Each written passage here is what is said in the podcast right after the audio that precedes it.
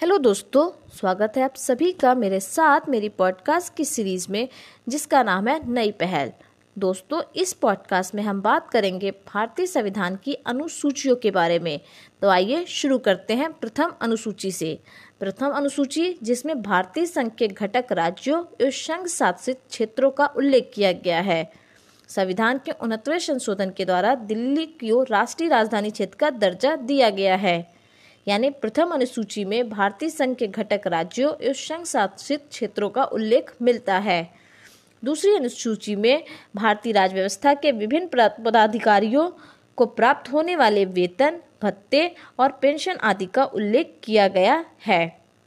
तीसरी अनुसूची में विभिन्न प्राधिकारियों पर द्वारा पद ग्रहण के समय की जाने वाली जाने वाली शपथ का उल्लेख है। मतलब मंत्री, उच्चतम एवं उच्च न्यायालय के न्यायाधीशों द्वारा पद ग्रहण के समय ली जाने वाली शपथ का उल्लेख तीसरी अनुसूची में देखने को मिलती है।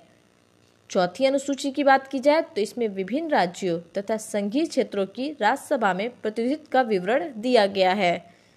पांचवी अनुसूची में विभिन्न अनुसूचित क्षेत्रों और अनुसूचित जनजाति के प्रशासन और नियंत्रण के बारे में उल्लेख मिलता है। छठी अनुसूची में असम, मेघालय, त्रिपुरा और मिजोरम राज्यों के जनजातीय क्षेत्रों के प्रशासन के बारे में प्रावधान किया गया है। सातवीं अनुसूची में केंद्र एवं राज्यों के बीच शक्तियों के बंटवारे के बारे में बताया गया है। और इसी अनुसूची में सरकारों द्वारा शुल्क एवं कर लगाने के अधिकारों का उल्लेख है। इसके अंतर्गत तीन सूचियाँ हैं, संघ सूची, राज्य सूची और समवर्ती सूची। इसके बाद बात करते हैं आठवीं अनुसूची की तो इसमें भारत की 22 भाषाओं का उल्लेख किया गया है। मूल रूप से आठवीं अनुसूची में चौदह चौदह भाषाएँ थीं, परंतु इक्कीसवां संविधान संशोधन उन्नीस सौ सड़सठ द्वारा इसमें सिंधी भाषा को जोड़ा गया। फिर इकहत्तरवां संविधान संशोधन उन्नीस सौ बानवे के द्वारा इसमें कोंकणी, मणिपुरी और नेपाली को जोड़ा गया। और फिर बानवे संविधान संशोधन 2003 के द्वारा किसके बानवा यानी 92 संविधान संशोधन 2003 के द्वारा इसमें मैथिली, संथाली, डोगरी एवं बोडो को भी आठवीं अनुसूची में जोड़ दिया गया।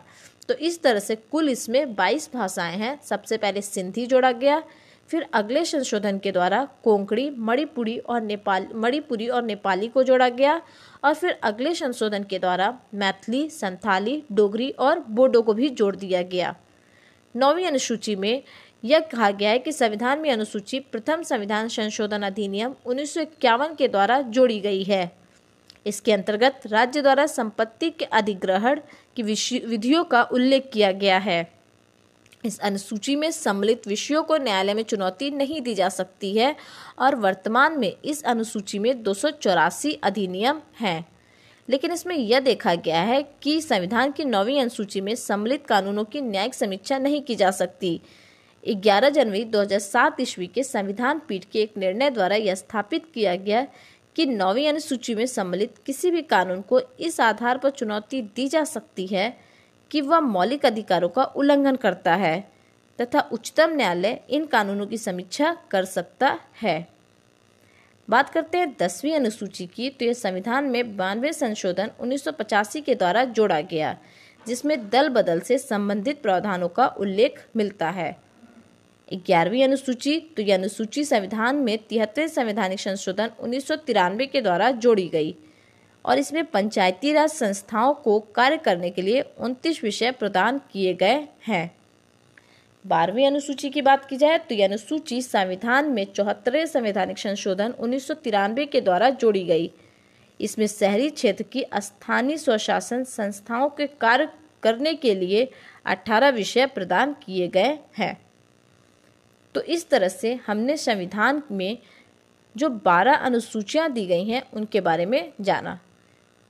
आइए जान लेते हैं कि भारतीय संविधान के भाग कौन कौन से हैं और इसमें किस किस अनुच्छेद को लिया गया है। तो पहला भाग जो है, संघ उसका राज क्षेत्र बताता है, जो कि अनुच्छेद एक से चार तक है। दूसरा भाग नागरिकता की बात करता है, जो कि पाँच से ग्यारह तक है। तीसरे भाग में हमें मौलिक अधिकार देखने को मिलेगा, जो कि अनुच्छेद बारह से पैंतीस तक है। चौथे भाग में नीति निदेशक तत्व देखने को मिलेंगे, जो कि अनुच्छेद छत्तीस से इक्यावन तक है। भाग चार क में मूल कर्तव्य है, जो कि अनुच्छेद इक्यावन क में है। भाग पाँच में संघ की बात की गई है, जो कि बावन से एक सौ इक्यावन तक है। भाग छ में राज्य की बात कही गई है, जो कि अनुच्छेद एक सौ बावन से दो सौ सैंतीस तक है। भाग सात को अब निरस्त कर दिया गया है। भाग आठ जो है, संघ राज्य क्षेत्र की बात करता है, जो कि दो सौ उनतालीस से दो सौ बयालीस तक है। भाग नौ में पंचायतें हैं, जो कि दो सौ तिरालीस, दो सौ तिरालीस क से ढ तक है। भाग नौ क में नगर पालिकाओं की बात की गई है, जो कि अनुच्छेद दो सौ तिरालीस त से दो सौ तिरालीस य छ तक है। भाग नौ ख में सहकारी समितियों की बात की गई है, जो कि दो सौ तिरालीस एच से एन तक है। भाग दस में अनुसूचित और जनजाति क्षेत्र की बात कही गई है, दो सौ चौवालीस और दो सौ चौवालीस ए में। भाग ग्यारह में संघ और राज्यों के बीच संबंधों को बताया गया है, जो कि 245 से दो तक है। भाग 12 में वित्त संपत्ति संविदाएँ और वाद के बारे में बताया गया है, जो कि अनुच्छेद दो से तीन सौ क तक है। भाग 13 में भारत के राज्य क्षेत्र के भीतर व्यापार, वाणिज्य एवं समागम की बात कही गई है, जो कि अनुच्छेद 301 से 307 तक है। भाग 14 में संघ एवं राज्यों के अधीन सेवाओं की बात की गई है, जो कि अनुच्छेद 308 से 323 तक है। भाग 14 क में अधिकरण की बात की गई है, जो कि अनुच्छेद 323 क और 323 ख में है।